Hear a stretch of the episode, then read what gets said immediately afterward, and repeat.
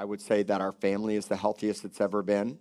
I have more inspiration, excitement, and joy in my life than I might, than I'm sure I've ever had. There's no, there's no ifs, ands, or buts about it. I'm not saying that to make you feel bad. I'm saying that because I believe God wants you to feel the same way. And the, the truth is, is when you know God's perfect love, whether you are going through something or not, God always turns it out for his good. And when you understand how good he is, you understand that even in the difficult times, God's always with you and he's working things out of you. Had I understood that a lot sooner, I maybe would have stopped manifesting as much as I did before. I would have just said, okay, Lord, I trust you even more. This doesn't feel good. It's hard and it hurts, but I know that you're doing something good inside of me. And what I'm saying to you right now is I want you to be encouraged. This isn't a comparison. What I'm telling you is, is the, the new normal is going to be better than the last normal. Now, I know some people just don't believe that uh, because of what you're seeing around us in the world around us. And some of you are like, man, I want to get back to normal. If we could just get back to the way it was. What if God doesn't want it to go back to the way it was?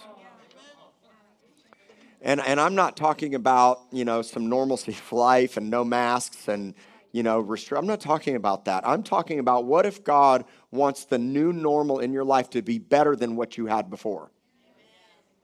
What if God is doing something and we don't see it and it's a total divine setup? And what if instead of manifesting and being angry at what we see in the world around us, God's wanting to do something in us and He loves us and He's not caught off guard and we don't just say it, but we actually really know it. Like we believe that God's still on the throne and not caught off guard from our head, but what if we really knew it in our heart? What if the new normal coming to your life was 10,000 times better than what you ever had before? But see, but see, that's hope and faith and trust. But so many of us actually don't really believe that in our heart. Oh, trust me, I get looks of skepticism, and I'm sure there's a lot of people that aren't going to like it. But what I'm trying to tell you is that God's doing something so much bigger than what you ever could have thought or imagined. And I believe this whole thing is a setup. I believe the whole thing's a setup. What happens when God interrupts your life? What happens when God interrupts your life in a completely different way than what you expected? Because none of us expected things to look the way that they do. But what if there's another interruption? See, I've been interrupted a lot in my life. I was interrupted in Hurricane Harvey when my when our coffee shop in Port Aransas was completely wiped out, and I was the last person to think it would happen to me. In fact, I got it the worst in the whole shopping center, and my the building that my shop, coffee shop's in sits three to four feet higher than everyone else in the shopping center, and the whole bay did a direct target right in my front door. Oh, and I'm a pastor and a Christian and a son. But it was me that the shop got wiped out to. It was a divine interruption. It was a real cataclysmic collision. What happens when things don't go the way you think they should, and problems and struggles and challenges, or even loss of life, like we've had happen to us before, and our life gets incredibly interrupted? And it doesn't look like what you think it should look like. or what you weren't looking for, and especially what you didn't think you needed happened.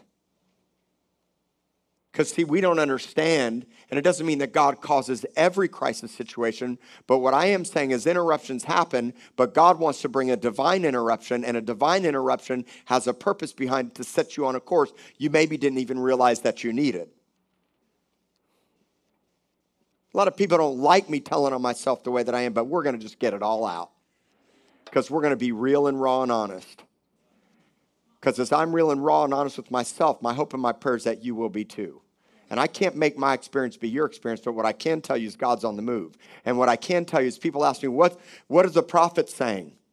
What, what's happening in our nation? We all want to know the next prophetic word and what's going to happen with the election and what's going to happen with our country and what's going to happen with the divide. And we're living in this hostility all around us and in a crazy world combusting and we want to know what God's saying and what God's doing when truly God is coming after you and after his church to deal with us first. Right. Good. It's a divine interruption. It's exactly what happened to me four weeks ago. It was a holy and divine interruption that took place in a way, place, and time I least expected. Four weeks ago, starting Sunday night, four weeks ago for two nights, Sunday and Monday night. It was a dark hour, it was a fearful hour. In the middle of the night for two straight nights, in a moment, I felt completely forsaken as if I didn't even know the Lord. I didn't know what to say. I didn't know how to pray. I, didn't, I felt completely forsaken in that moment. I was shaking, convulsing, fear, terror, death was on my door. I felt like I was going to die. All of the lies caved in on top of me in the middle of the night, and it was as if God completely took his hand off me, and I couldn't even talk to the Lord. I didn't even know what to say. I felt completely powerless and abandoned in that moment. It's crazy to talk about. 27 years later, all I've known, all I've done, all I've taught, everything that's happened in my life, here I am, pastor. But see, I understand the purpose behind it. I didn't in the moment, but four weeks later, and even through the whole process, I felt so much of God's love. Many of you may not know the story, and some of you watching may not know what happened to me four weeks ago. And I don't have time to go into it. All I can tell you is in the night, for two straight nights, it was sheer terror, fear, abandonment, loneliness, isolation, uh, complete anxiety, and panic attack like I'd never felt before, shaking and convulsing in the night. Have you ever felt that way? Or, or am I the only one? Because most of us don't want to talk about it or self deprecate because we think that there's something really wrong with us and there's a problem and what will other people think. So, how about if I just go ahead and stand up here as your poster child pastor and just tell you? And I can't make my experience your experience, but what I can tell you, chances are likely if God's doing something in me, He wants to do it in you. And at least we need to say, okay, my house has been swept, swept clean. Some of y'all are living like you got perfect clean houses, but if we lift up the rug, you got a bunch of hidden junk underneath. And I'm just revealing my own hidden junk so that you'll self deprecate and stop preserving yourself so we could actually become one. Because until we do that, we're, we're living a lie and we're living with prejudice and justice and, and injustices in our heart and we're thinking bad things and judging each other. And I like you, but I really actually deep inside don't like you because I have all these things about you that I'm thinking that I wish were different about you. And the whole time I'm trying to pick the speck out of your own eye. And I don't even realize it, and I got a log in mine. And if God didn't highlight it with his light, I would never have seen it. Everything I'm teaching you only comes by revelation. You, I'll teach it to you and I'll show it to you in the Word of what God's showing me and why He does what He does. But until you get highlighted by God and see it for yourself, you're never going to really know it. It comes by insight and revelation. It's real brokenness in a way we've never known or seen before. When you thought everything was, we were good. I'm good all is well. When I thought I was good, but I was living a lie. Not a complete lie. I know you're like, man, wow, pastor's been. Listen to me. I'm, I'm going to make sure you understand something. I know I'm forgiven and I'm fired up and happy and joyous, and I was the whole time because I'm a son. And I understand what correction does for a son. But my son doesn't yet. He's six and even my own son, when I've had to discipline and correct him, somehow, I don't even know where this came from, but my own son at six, recently in a meltdown, in me correcting him and disciplining him, he's like, You hate me, you hate me. My son would literally thought in that moment or was saying, I hated him. I don't know where he got that from, but it crushed my heart. I'm like, Son, I love you.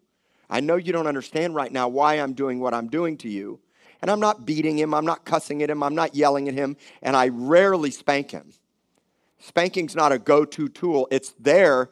I spank him when it's absolutely, God says, this is a very serious rebellious issue, but it's far and few between. There's other ways. I mean, if I really want him to melt down, I just tell him no TV or iPad. It's like worse than a spanking. you think the world's come to an end. But somehow, my son, in my correction and discipline of him, he doesn't understand that if I don't correct him and discipline, what's going to come down the line for him is going to be way worse. But because I absolutely love him to no end, is why I correct him to protect him. And all the while, he thinks in that moment, I hate him. How many of us are like that?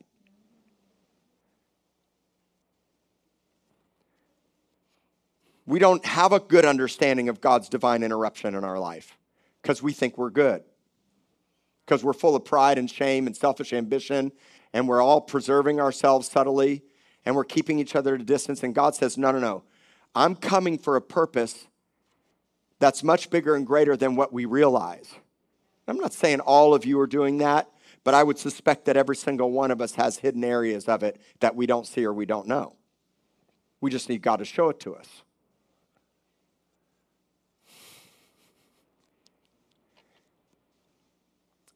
When you thought you were good and all was well, and suddenly your entire world comes crashing in upon you with fear, anxiety, doubt, disbelief, and even sheer terror for your life. This was me a month ago. No, just to set the record straight, I did not have a blowout of sin the night before or the, the minutes before. No, I don't look at pornography. I'm not doing anything blatantly that, that I could point to, that I could say this precipitated that. I wasn't doubting God in a recognizable way. I wasn't afraid when it all happened. I don't, I don't really battle fear that I knew of in the, in the obvious ways of fear, but subtly in my heart, there's fear in every area of my life. I just may not say it. And it's not the fear that I realize or even recognize, but it's in subtleties and decisions and people and actions and worries and what people think or what people will do or what she's going to think about me or how it's going to look if I don't do this and what about me and my needs when all the while perfect love should be it's all about her and her needs. If God had not taken me in a vision to see myself as such a fool, I would never have recognized it. And I said, Man, you are, I looked at myself and I said, What a fool you are. And God said, Yeah, you are a fool. But you're my fool. And I turn fools into gold. So pick yourself up. Stop thinking I hate you. Pull it, pull it together. I'm a good father and I'm for you. I'm just showing you what's inside of you that you didn't even know was there. oh, man. Woo! Yeah! You don't even understand how fired up this gets me. It only solidifies who I am. It only solidifies who you are. See, we don't like correction. We think God's against us. And then we use, and then especially if God uses another person to correct us. Oh, heck, no way.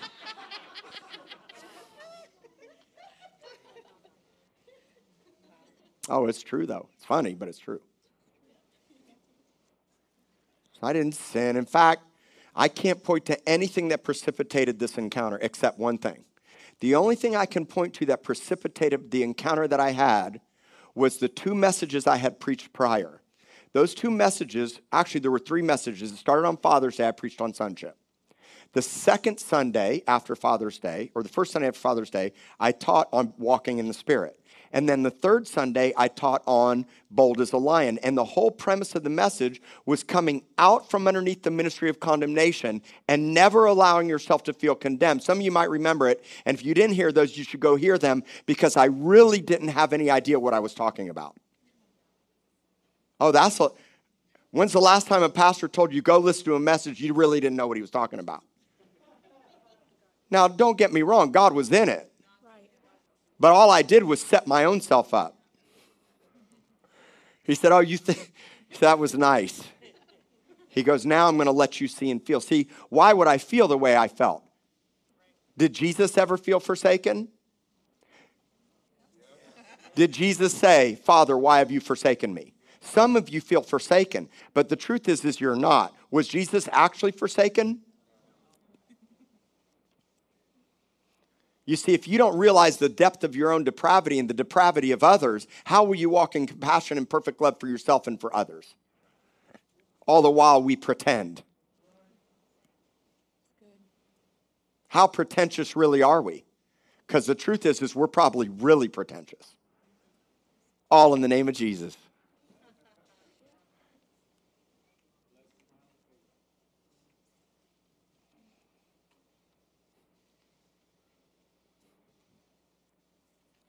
I wasn't crying out in deep intercession that night. I wasn't like, she got up, bombarding the heavens, calling out, crying out. Oh man. In my pit of quicksand, I cried out to the Lord. No. I was just moving right along. Every just like another normal day. A normal night. In fact, it was the opposite. I was good and all seemed well, but little did I know just how much I wasn't, how much I wasn't, how little I really knew, and how much I desperately needed my space invaded. The hidden and unknown spaces of my heart that were protected protected from God, protected from my wife, protected from my kids, my friends, and the world around me. Hidden judgments, hidden perceptions, hidden fears, hidden shame, subtle hidden control. How much did I have? It had pervasively invaded and infected every area of my life, and I didn't even know it until a divine interruption happened. Drum roll. Divine interruption. My life was divinely interrupted. It was a complete divine interruption from a loving father. Until a divine interruption from the loving father, a faithful son, and a comforting spirit captivated my mind and took me prisoner that night. See, literally, I was taken captive. I became a prisoner. If God did not come and rescue me in that moment, I would have sunk in utter despair and depression and fear and darkness, and I don't know how I would have recovered. But he came that night and he took my mind captive. He took my mind prisoner that night. When I was so desperate, so afraid, so alone, and so in need of being rescued. When I was a man full of selfish ambition, rescued by a God of perfect love. This wouldn't be the first time perfect love had rescued me, by the way. I was rescued 27 years ago when I gave my life to Jesus, 2003. I've been rescued tons of times by perfect love. But this would be one of the most recognizable and most marking, impactful nights of my entire life. Though perfect love had always been there for me, my own selfish ambition had blinded me to my own need, my need for deliverance from the subtle bondage to vain imaginations, high things in the depth of my heart that daily assaulted the true knowledge of God's perfect love for me and others. But the question I've had was why now? Of all the times in my life, all these years, why now? Like, really, I'm like, okay, Lord, why now is this happening to me? I'm fascinated pondering this question of all the times, why now? Why would God choose to bring such an interruption in my life the way that He did when He did, especially when I wasn't looking for it? I wasn't even looking for it, but He did. And the Lord gave me four reasons why it was time for the divine interruption and the invasion of perfect love in my heart. Let me give you the first reason. Here's the first reason. Number one, because God loves me, period. More than what I'm going to do, more than what's going to happen, more than what He's preparing us for, more than what's going on in the world. God wanted to make sure more than anything else how much He loved me. See, when I correct my children and when I love my children, it's not about, oh man, you're going to become so great Zion. You're going to become so. I see greatness in them, but I'm not loving them for the greatness of what they're going to become. I'm loving them for the greatness of who they are. See, until you know how much God really loves you, there's no rest. Till you know a loving father, you're still an orphan. Yeah. And if you don't get correction, you're illegitimate. You're an orphan. If I never corrected my son, he wouldn't really be my son. Or I would be treating him as an illegitimate son. We have illegitimate sons and daughters everywhere in our society. We need fathers that know how to love and correct, and we need them in the church too.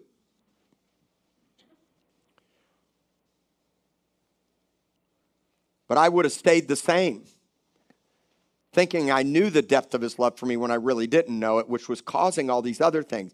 Because the number one identifier of a lack of perfect love is fear, working angles, subtleties, protection, my likes and wants, not his likes and wants, my posts, not his posts, my words, not his words. But I think they're his words, but they're not. And if God didn't invade my mind and my heart, I would not have known it or even seen it because I thought I was good. Oh, I'm saved now. I'm a Christian. I've got, look at all that God's done in my life. Man, the Lord really loves me. I can't take any credit for it. And all the whole time, I'm actually subtly in my heart taking credit for it. But I didn't even realize that I was. It's not like I have malicious intent. It wasn't malicious intent. I wasn't conniving. We wouldn't be where we're at if I was. God wouldn't have brought us together.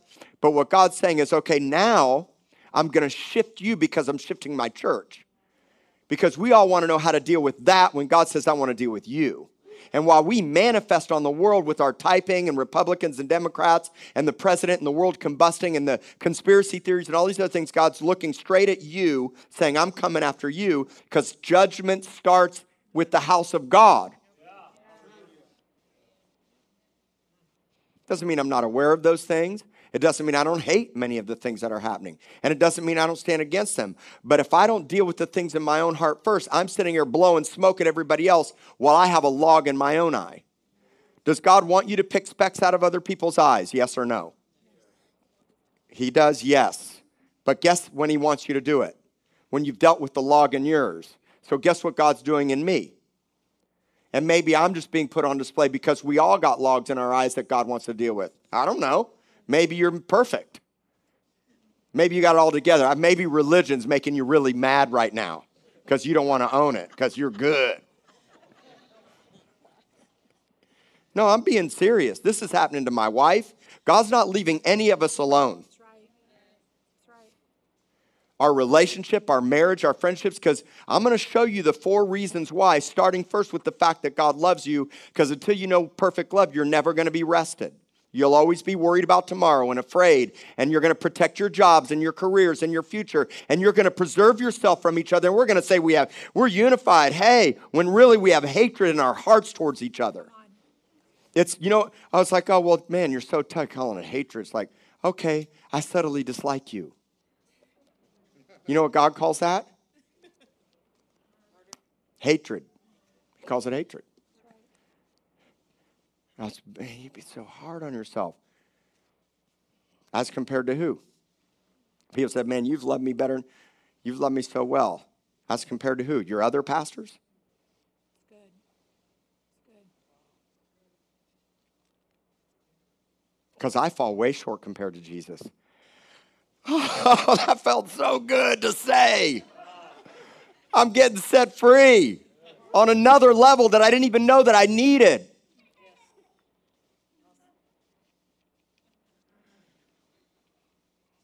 Oh, some people aren't going to like, man, I don't want a pastor like that. It's like, wow, I need a, I need a pastor that's strong and bold and courageous. You know how much strength and boldness and courage it takes to self-deprecate? Because, see, what this is really doing is producing a more authentic refining fire inside of me. If you thought I was ever fired up before, no, trust me. If you thought I loved at all remotely with an ounce of the tip of your fingernail well, you have seen nothing yet.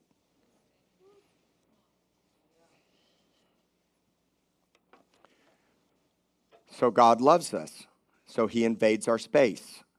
God loves us, so he doesn't leave you the same. God loves us because he wants us rested, not full of anxiety, fear, worry, doubt, and all the while we think we're good and we're full of pride and we're not good.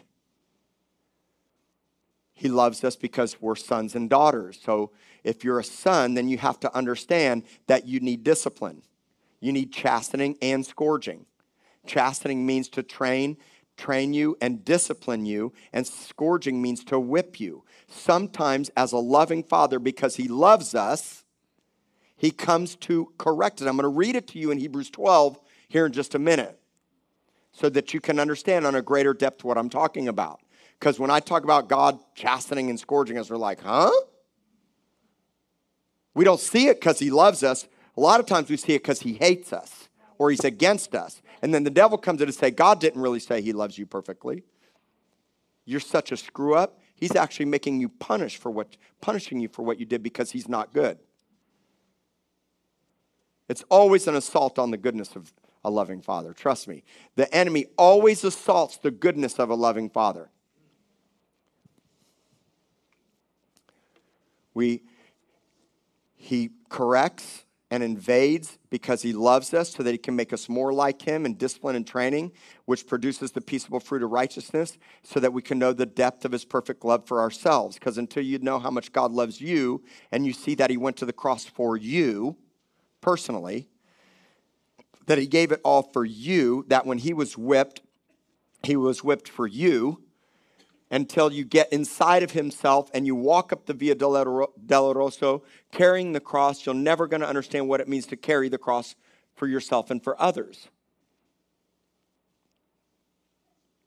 The second reason why I believe God did it now was because something, inc- this is the great news. Okay, you ready? I gave you one great news, I'll give you even better news. Yes, he loves you, but here's the great news. Something so profound is about to happen to the likes that none of us have ever seen before. Mark my words. I've been feeling it for a long time. I've had I've had prophets and friends say something incredible is coming to Corpus Christi. We've all many of us have believed that something supernatural is going to happen at Rock City Church. It's going to happen in our city. We've been crying out for it. We've been believing for it. And the truth is, is I really believe. I believe, I believe it's going to be bigger than anything you've ever known or seen. I think the word revival sells it short, personally. I think even trying to call it revival will sell it short. It'll be so incredible. It's going to be amazing. And what God's saying is if we don't have the undercurrent of perfect love pulling us and driving us, then actually what's going to happen is going to crush you. Because we'll wear out. We won't be able to sustain it and contain it because this doesn't have the undercurrent of perfect love. That's number one. God's saying, You thought anything you had was good.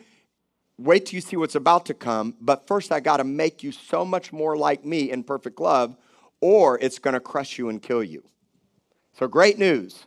God's turning up the heat of his love so we can sustain and contain what's about to come, right? That sounds awesome. But if we don't have that current of perfect love, here's what God showed me. Number one, we're going to take credit for what's happening and we're going to do it in his name, and we're suddenly taking credit and giving ourselves accolades that we're the ones that did it. Look at me, look at us. And we'll celebrate what we did all in his name. And thus, we'll become even more prideful. Hence, we'll implode, and the move will kill us in an ungodly way, and we'll crumble under the weight of it. And then we'll actually get mad at God. See, God, you did this. You poured out your spirit, now it's killing me, and I'm prideful and I'm arrogant, and now it's all crumbling down. And what you wanted to do went through my fingers. And all the while, I didn't have perfect love, and I was celebrating my own, my own accomplishments or our accomplishments. The next thing is it wouldn't be authentic, and we'd, it'd actually be as if we didn't even know the Lord. And all the while, we'll do it in His name, think we were doing God's will. Here's the word for that how, how about in Judgment Day, the people are going to come to the Lord, they're going to say, Lord, didn't we have an awesome revival? Didn't we prophesy?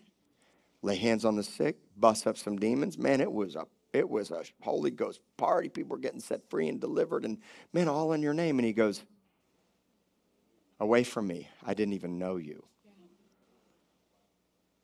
See, you can do all the right things and not even know God. You want to know a good example of that? The rich young ruler. The rich young ruler shows up to Jesus and he says, Lord, I've kept all the commandments. What do I need to do now? He had done everything right, but still needed to know what he needed to do more. And the Lord basically, some paraphrase it says, You have no idea what perfect love is. You think your works are going to save you. You can go through all the right motions and not even know the Lord. He says, So here's what I'm, I'm going to take it to the next level. Sorry, I'm spitting on you. Here's a tissue. Let's get back from you a little bit. All the while, you think you're good, and there's perfect love standing in front of you. See, here's what I want you to see. Even selling everything would not have saved him. Oh, you think, oh man, I sold it all and I gave it all away. Oh man, pearly gates, here I come. See, we think the rich the, the message was about the fact that he needed to sell everything and follow Jesus. That wasn't the point.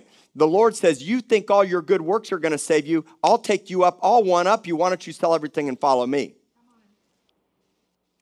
See, because perfect love gives everything away, and he's standing in front of perfect love, and he's literally telling Jesus himself, I have done everything right. Now tell me the next right thing I need to do to be saved. And Jesus was demonstrating that you think you're good, you sell it all and give it all away. Let's go. He already knew he wouldn't do it. And we all say, Man, I've done all the right thing and I love the Lord. But the, if he wants to take you to the next level and ask you to give it all up, we won't. Because we won't give up careers and businesses and jobs and stuff and friendships because we're preserving ourselves when all the while we need perfect love and we're protecting onto our things thinking that's going to save us. A good example is in the beginning of COVID when I do the Facebook Live with Brad McClendon, and, and I'm like, what should people do who's losing their businesses? He said, when you have lordship, lose your business. Oh man, did I manifest. I was like, yeah, that's so good. And inside, I'm just hating, hating in my heart. Oh, but I didn't tell you that, did I? Now I did.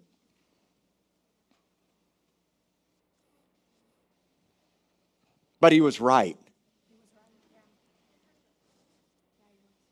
When you're willing to let it all go and you're not preserving or protecting anything because you trust the Lord, it becomes his way and not your way. But while you subtly manifest and preserve and protect yourself and don't like people and hide and pout and bow up, what you're really doing is you're separating yourself from others in subtle fear and shame and self control because you don't like them. And really, it comes down to the fact we don't like ourselves. But we don't see it until God reveals it to you. So, if God does something really incredible and we don't have the undercurrent of perfect love, here's the most important thing I want to share you, share with you, is that we'll miss the depth of joy and celebration we would encounter as we see other people experience true freedom, healing, and perfect love.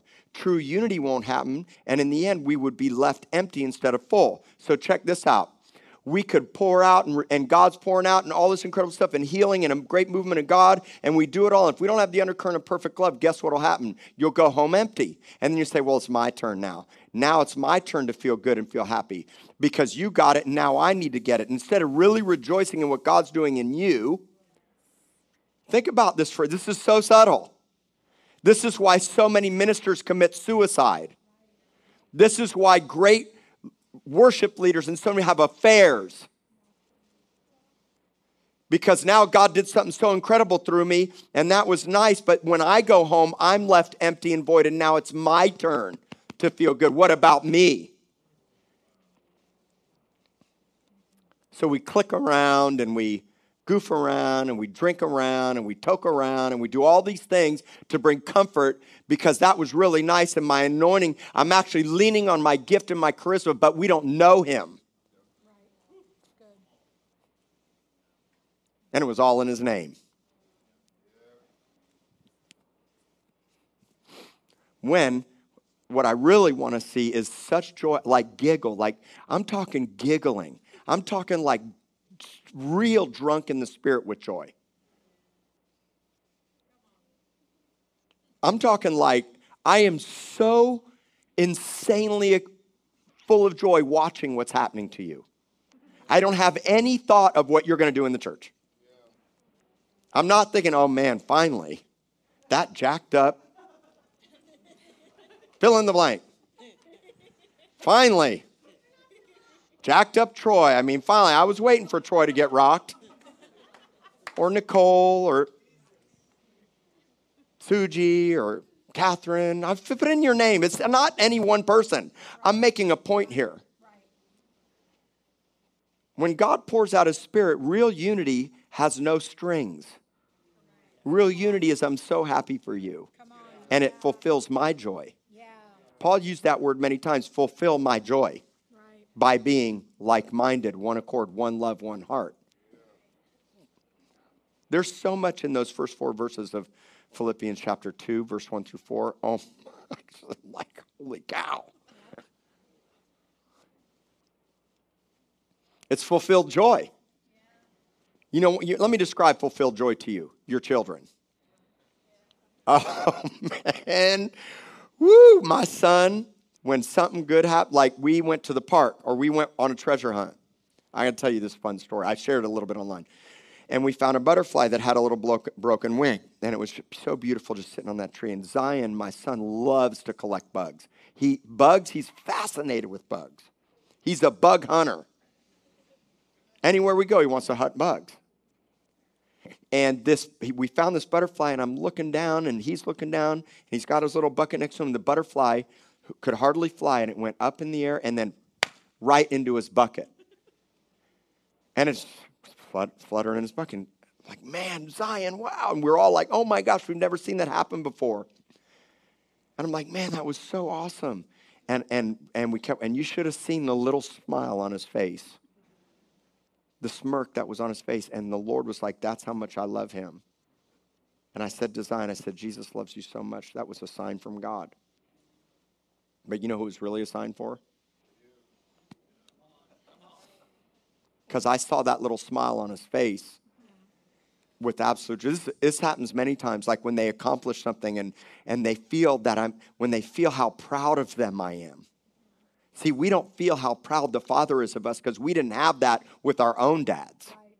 Right. and we feel so i mean it's this feeling of accomplishment it's this feeling of man my dad loves me so much it's the love of a child. That's what I want to feel for you. That's what I want us to feel for each other. Because I don't want God to start doing something, anything great here until we get that. For your kids. There's an entire generation being raised in this nation. Little children, beautiful girls and sons and daughters all over this nation there's a whole generation of young children about to take over and coming up the ranks. And God has his eyes on them. Yeah. But even more so, he's got his eyes on us of how we're going to love and represent him accurately. And then the next thing is if God does all that and we don't walk in, in perfect love, then the gifts and the manifestations won't really profit all. Profit all. So check this out. 1 Corinthians 12, 7, I've taught on it so many times. All my supernormal natural nights, I've taught on this scripture. The manifestation of the Spirit's given for the profit of all. And it's in the context of the gifts of the Spirit and the outpouring of the Spirit, or God's uh, really showing himself strong through signs and wonders and miracles and the gifts of the Spirit. But actually, there's a more excellent way than that. So now the way that I see it is what's really happening is the, the, Spirit's manifesting Himself in me to profit all of us. But I'm not the only one. When He does it in you, you, you, we all profit. In fact, the Romans 1:11 really comes to light that we have a mutual benefit. We benefit now. We have a deeper unity now because what God's doing in us together. Because now God's revealing to you things he's revealing to me. Now we're getting free from all the stuff that's kept us divided, and now we actually have a real profiting because we get unified. And we don't just throw the word around haphazardly, we really actually become one. You know where it starts? Right here. Because if I can't manage my own house, I can't manage this house. And if I don't get my marriage the way it's supposed to be, then why would I ever think we could get this the way it's supposed to be? So the whole night, God dealt with me with my spouse. That's why until marriages get healed and restored and unified, how can we expect to do anything in God's house and take it to the next level? Good. Good. It wasn't that my marriage was so bad, but it was that I was so selfish. God will deal with my wife however he wants. I need to lay my life down like Jesus did. You don't get an out. Husbands, love your wives as Christ loved the church, period. I'm like, man, this is not an enjoyable death.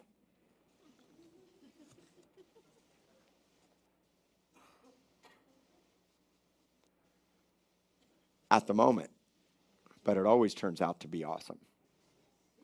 All right, next, number three This is the third reason why I believe God did what he did in me now.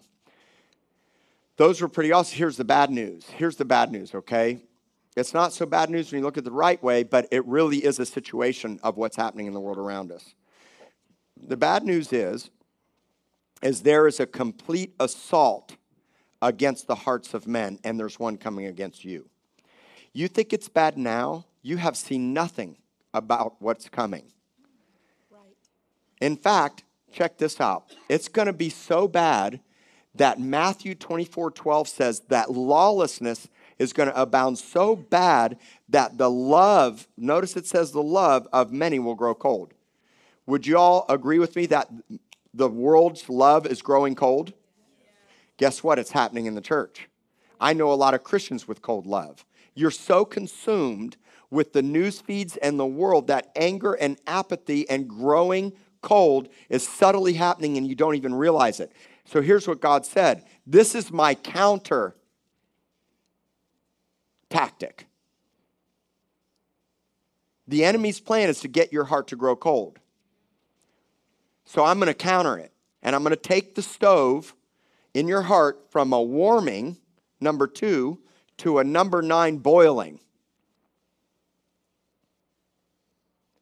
If we don't get perfect love radiating with complete passion and zeal, that's why I started this out by saying, man, I've never been happier. And I know the subtle things, well, gosh, I've never been more miserable. I don't, and then we compare. I don't want you to compare. What I want you to do is understand that maybe we've loved less and maybe we're full of fears and can protecting ourselves when really God wants to invade your space with perfect love. Because that's what's happening to me. So here I am self deprecating. I had a whole family, new family, walk out for service. They're like, man, I don't want a pastor like that.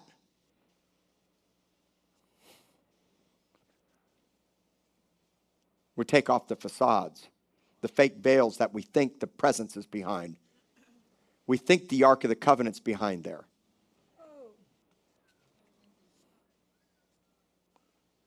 Now, don't get me wrong.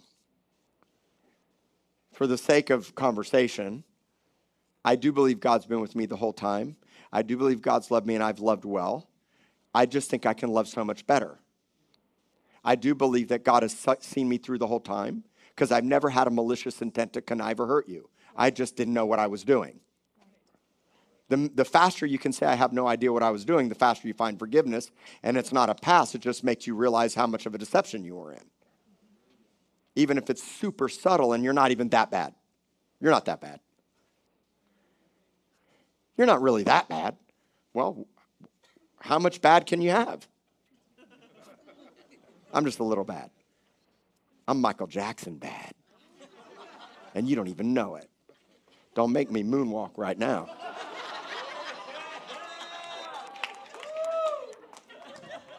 That's right. Going old school on you right there.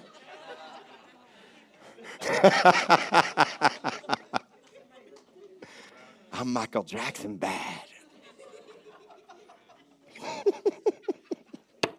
You just got to self deprecate, guys. It's all right.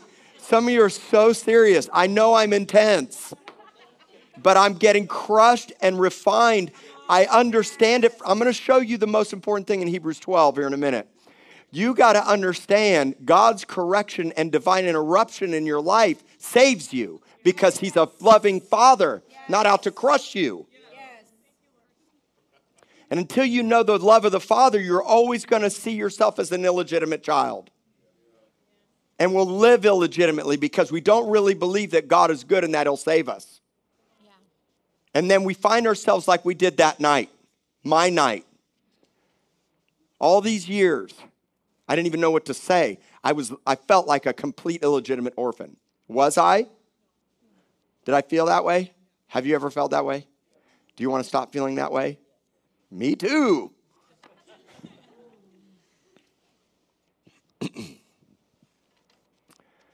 this assault that's coming is designed to bring deception and cause our love to grow cold. It's going to come through lawlessness. It's also called the great falling away in the Bible. But the great falling away is not just going to be from the world, it will also be from the elect. And Matthew 24, says, even the elect will be deceived. So you have the option of deception or perfect love.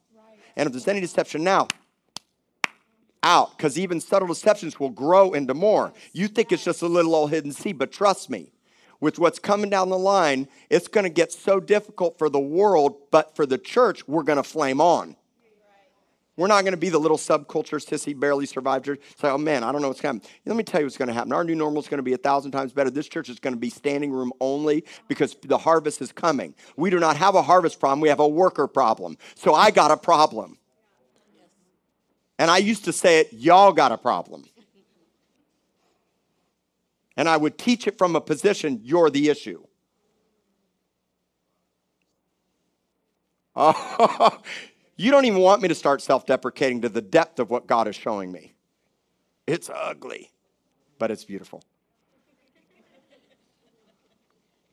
Oh, let's not pretend to be religious anymore. We don't need any more pretension. I thought I was good while I had a harvest problem with the church. God's going to make us all right workers fueled by perfect love without selfish ambition because we don't have actually real unity. I can't speak for other churches.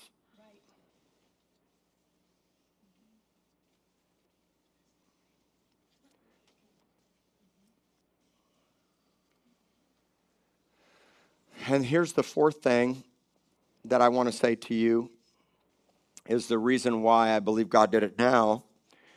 I wrote this down. He'll never will never truly be one and experience unity as he so desires, and will never show the world a misrepresented God accurately. The Bible says that the end of all things is here and it requires something from us. Let me show it to you. 1 Peter chapter 4 verse 7. Watch this. The end of all things is when? You know what at hand means? Right now. The Bible's more relevant today than it's ever been. It's becoming more alive.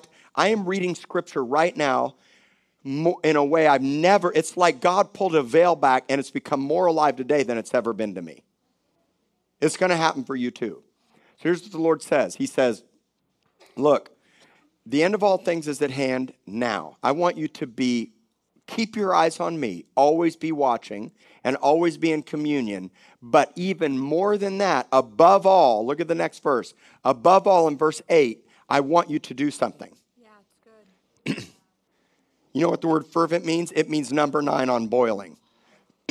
the big burner, not the little one. It's the big burner, number nine. Boil. The end of all things is at hand. And if we don't have fervent love for one another, what we're going to do is we're going to put condemnation and shame instead of cover them. Because now maybe we can start confessing some stuff and be real I don't know how much I have to confess, confess until we finally get it, but I'll keep confessing because I don't care anymore because I'm covered in perfect love. It doesn't even matter, not even this church. It doesn't even matter. I don't have to protect this church.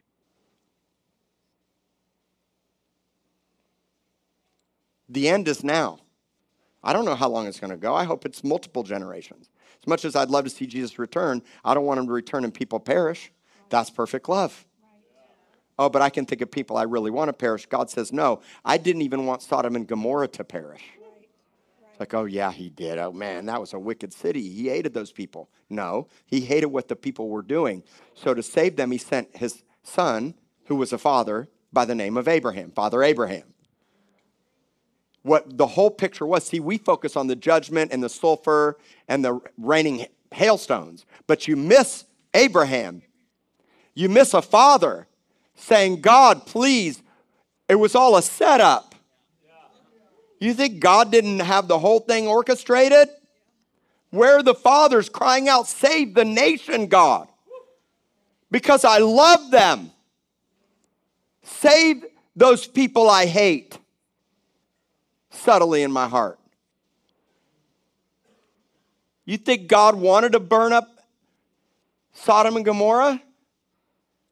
No, he wanted to save it, but because they were unrepentant and there wasn't even a righteous man there, the United States of America has millions of real righteous people that love Jesus. And we're all afraid. Oh, there's things I don't want to happen in our nation, trust me. There's people I don't want in power. But even when I start thinking about them in power, I get full of fear. Oh my gosh, it's crazy how much fear comes in. I start thinking if that this happens in the White House or with the elections, it goes both ways, by the way. And the level of fear is causing a level of lawlessness and self preservation and implosions, and everybody's fighting each other. And God says, Here I come for perfect love to unify the two of us together, the three of us together. In our differences and in our worlds, God's made us one. How can I love you more perfectly? What do you need? How can I be there for you? Because I love you, not your money, not what you can give back, not what you can do, not the great testimony you'll have because you love Jesus while you're in a wheelchair, but because of who you are as a daughter. And I'm so excited when I see you flame on and you're dressed so pretty and you I see you radiate gorgeous because I see God inside of you. I don't have any intent, I have no hook for you. Nothing but propelling perfect love. Imagine if we felt that first from God, because I still can fall short in it.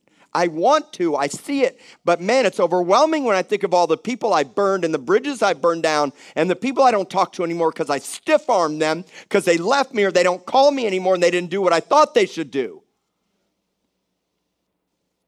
And I'm hurting on the inside and I'm judging you while I'm doing it instead of loving you perfectly. I don't know how to fix it all. I don't know the answer. I can't go to every single person for hours of, I can only do what the Spirit leads me to do.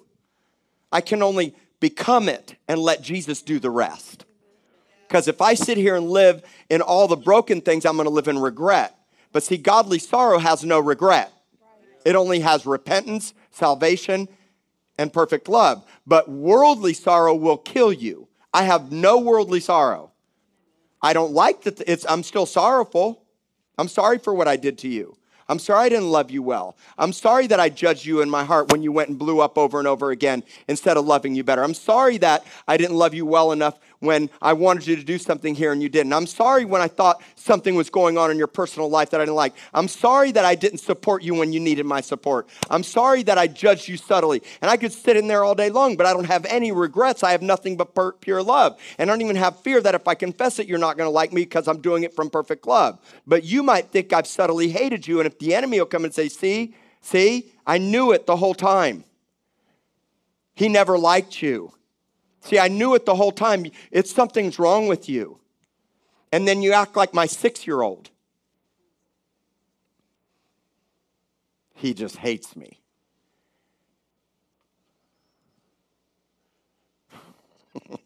Man, it's so subtle. I know this is intense, but hey, when weren't we intense?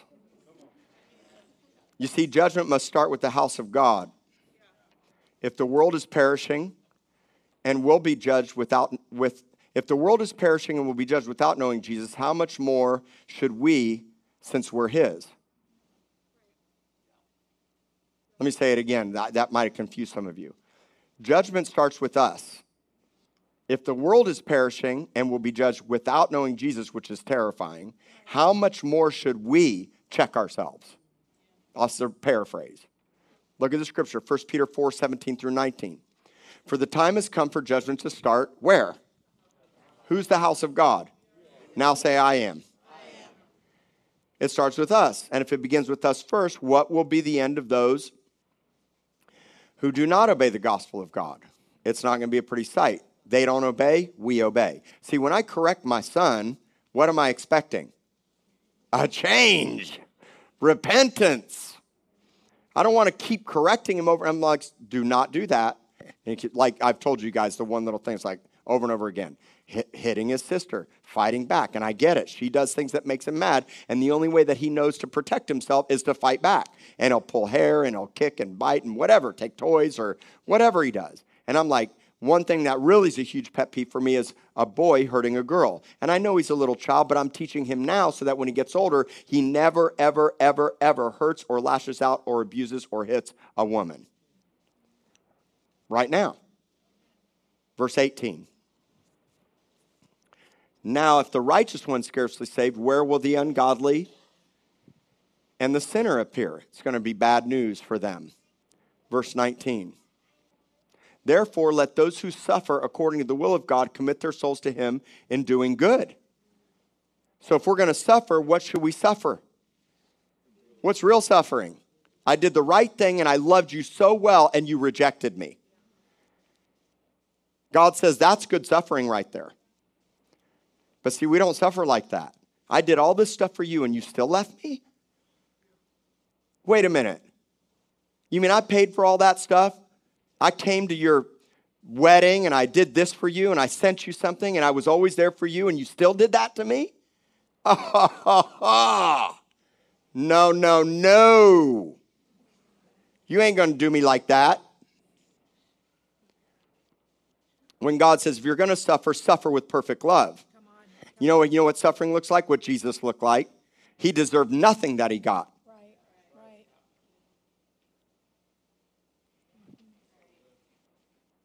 How much better can you love in all the areas that you're protecting and preserving yourself? And how selfish are you? That's a question you got to ask the Lord. So if we're going to suffer, that's how we should suffer. It's bad news for those who don't obey but obedience is a demonstration of love to him. So I actually obey the Lord. My wife showed me this scripture in 1 Peter 1:22. I shared this last week. But see, you got to see this. Because of your obedience to the truth, you pur- purified your soul, and this empowers you to be full of love. I actually obey the Lord because I'm so in love with him. Right. That's why I always tell you if you're trying to get out of porn, if you're trying to get out of bad situations in your life, the fastest way to do it is to get fascinated because man made religion is never going to do it. I'm so in love with him that I would not, I'm so in love with her, I would never want to do something against her that would hurt her. I don't ever want to. I do sometimes do things I shouldn't do, but my heart is so for her because I'm so in love with her. Right. And out of my obedience to her, it fuels my love. Really, out of my obedience to God, it fuels my love for you and for others. So obedience is a mandate.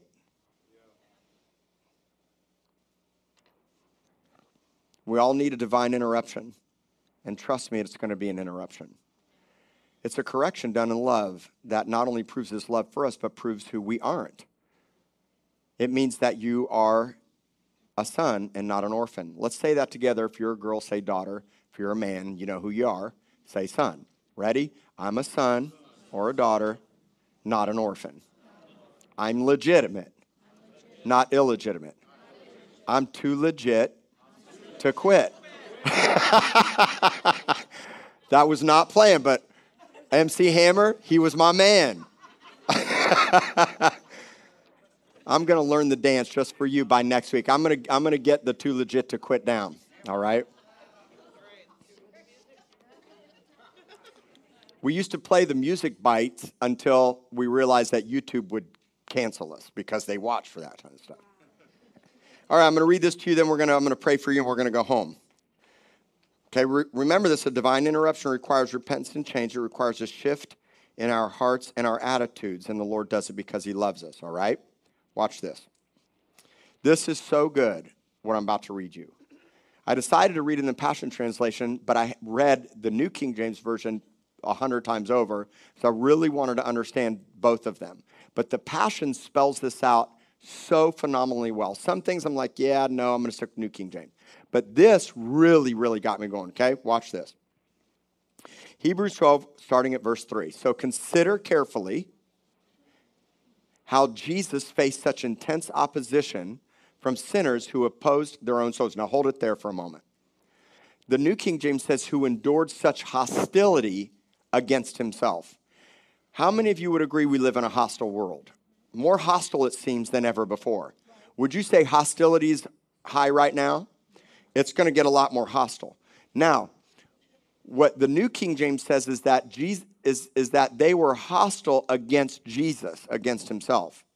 But this version really caught my attention because it says, face such intense opposition from sinners who oppose their own souls. And I went, huh?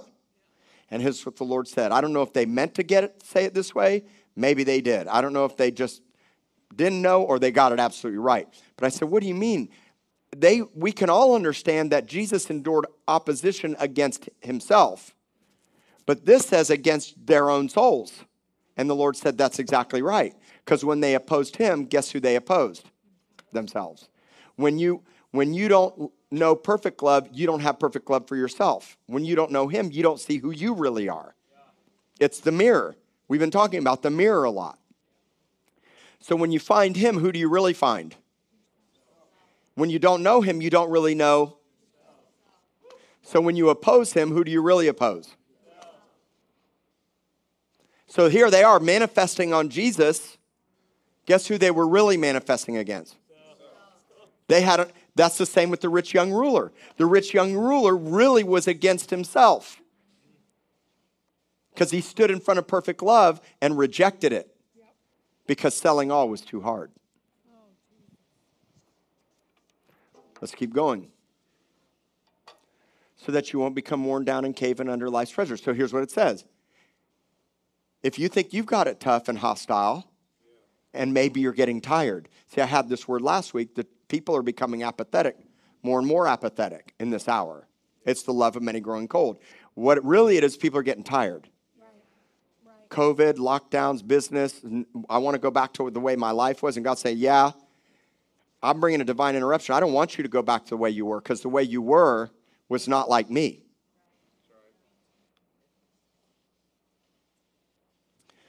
God doesn't want you to f- be worn down and cave under life's pressures. So, guess what? Consider Jesus. You think it got it bad? Compared to who? you think this is tough? Compared to who? See, the New King James says he literally despised the shame. Think how much shame Jesus had. People were mocking him and telling him he's an idiot, he's a fool, he's stupid. You think you know God? And all the while they're eating from the wrong tree and the devil's feeding them. And they're, they're mocking him, and he literally had to despise the shame. We have to despise the shame. My self deprecation is me despising the shame while I take up my own cross. And you got to take up your own. I can't take up your cross, but I will help you bear your cross. That's why I say reach out. You need help, you're alone, you don't need to talk to, reach out. I've been writing and talking to more people, and again, I can only do the best I can do, but I want to love pers- I want to love perfectly, and we need everybody doing it. Verse 4. After all, you've not yet reached the point of sweating blood in your opposition to sin. Or have you forgotten? Now, watch this. This is supposed to be an encouraging word. Let me give you an encouraging word, all right? You're about to get your hiney kicked and scourged and whipped and chastened from the Father. Does that sound encouraging? Hey, son, you're in big trouble right now for what you did, and yes, you're getting a spanking, but be encouraged. but you can be encouraged when you know the loving father always has the best for you and that's why in 1 corinthians 11 in the context of the last supper it says if we would judge ourselves we would not come under the, the judgment of the world check yourself before you wreck yourself have you not forgotten the encouraging words spoken to you as his children when he said my child don't underestimate the value of the discipline and training the lord of the lord god or get depressed or think he hates you when he has to. Okay, I'm going to show you something really good. So he has to correct you, but we get depressed, we manifest, God hates me, he's against me, it doesn't feel good. Verse 6. For the Lord's training of your life is the evidence. So, so guess what my encounter did four weeks ago? It just proved who I am. See, some of you are, if you don't look at this right, you're going to see shame. Man, I'm so jacked up. Okay, yeah, you are. Rejoice. The Father's coming to strengthen you now. See, I'm starting to understand what Brad's had to say all this whole time. Brad McClendon. That's made me mad. For the Lord's training of your life is the evidence of his faithful what? Let's keep going. And when he draws you to himself, it proves what? You're his child. So correction actually proves who you are. Now you're not illegitimate. See, if I didn't correct my son, I'd treat him as an illegitimate child and he will be destructive later down the line. But because I love him, I correct him to protect him. Verse 7 Fully embrace God's correction as part of your training. For he is doing what any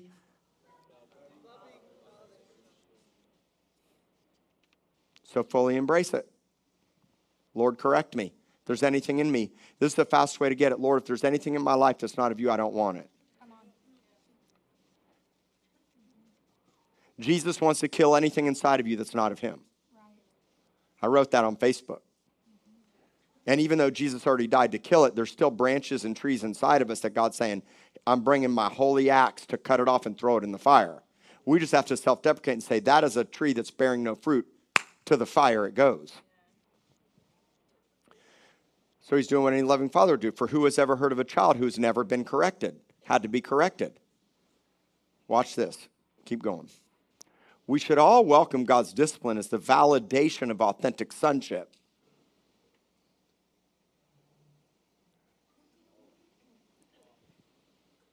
For if we've never once endured his correction, it only proves you're a stranger or you're an orphan.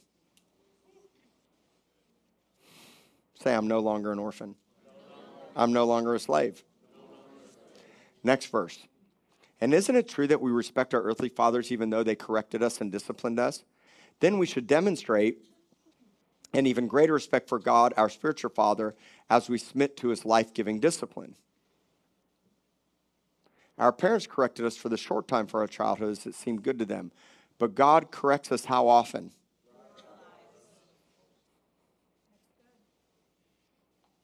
Throughout your life. Here I am, 28 years living for Jesus.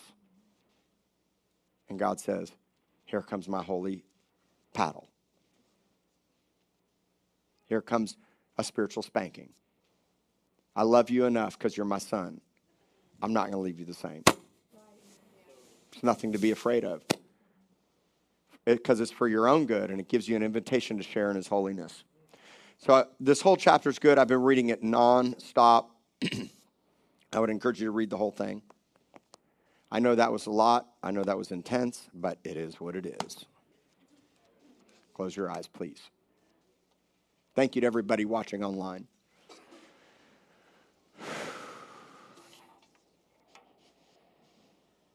What if God wanted to bring a divine interruption? Would you let him? That's the first question. Will you let the Lord interrupt your life today? All you have to do is say yes. All you have to do is say, Lord, whatever it looks like, and you don't have to be afraid because He's a loving Father. Would you embrace it or reject it? Have you subtly thought in your heart God's against you?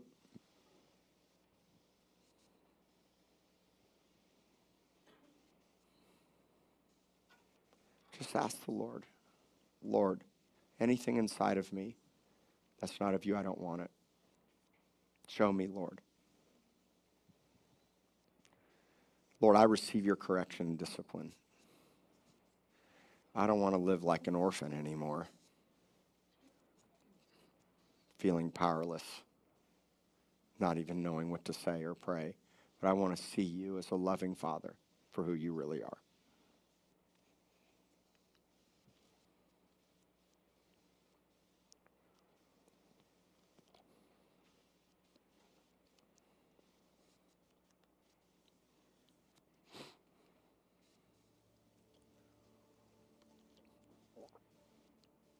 I know that was a lot, but just let the Lord just deal with you right now.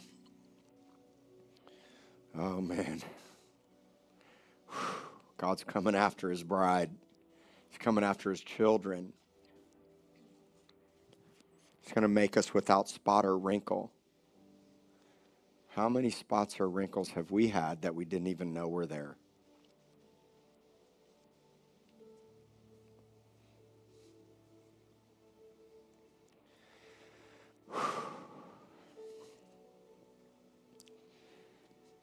You're so good, Father. You're so good. Shine your light on every hidden area of darkness so that we can truly be one as you and the Father are one, Jesus.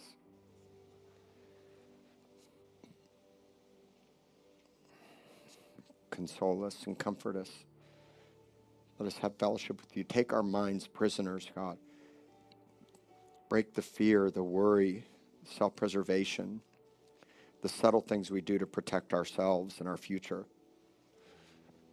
And show us that in perfect love, we don't have to. You don't have to fight for yourself anymore. He already fought for you. You already fought for us, Jesus. Lord, show us how to love God. Show us how to love our significant others and spouses and friends. And Lord, show us who we need to forgive from our past that we so selfishly pulled away from, even when they hurt us. Show us, Lord, how we could have loved better past churches and pastors and friends and people we use for our own selfish gain, relationships, men and women. And wash it away, Lord. Forgive us, God. We really didn't know what we were doing. We never knew what we were doing, even when we thought we did. Even when we did it purposely, we were still deceived. Lord, I speak forgiveness to this church. I declare sonship, daughtership, identity, that you are legitimate, your family, you're God's children. You're not orphans, you're not abandoned. God's for you, not against you. And if God's for you, who can be against you? No one. It doesn't matter when it seems like they are. Lord, help us to love them when it seemed like they were against us. When you hung on that cross, Lord, put this church into yourself to see from your eyes as you walk that hill of the skull and died on a dead tree, all the while, while people mocked you, and you still said, Father, forgive them. They're clueless. Lord, we've been clueless. It's not a pass, but Lord, it's a recognition, it's a confession. Cause this church, Lord, and everybody here today from first service, everybody that's watched, and even those that are part of this church that couldn't watch or be here today. Lord, cause them, Lord, to walk in perfect love, to love perfectly the way you do at all times, and to respond to a broken, hostile world, despising the shame and walking in perfect love. God, I thank you for this church, our children, the generation that's coming up behind us. Thank you that you're preparing and equipping us for the more that's to come, the great outpouring, and even the assault on the hearts of men. Turn it up, God. Turn up the love in our hearts and help us to love better. Lord, we don't really know how to do it, but we'll get our eyes on you and trust you along the way without condemnation, fear, or shame. Thank you, God, for a true family. Make us one, Lord, and let our joy be full. In Jesus' name, amen. All right, I love you guys. Hey, document your journey and keep keep soaking it up. If God starts wrecking you, just soak it all up. And if you want to write me, type away. Love you guys.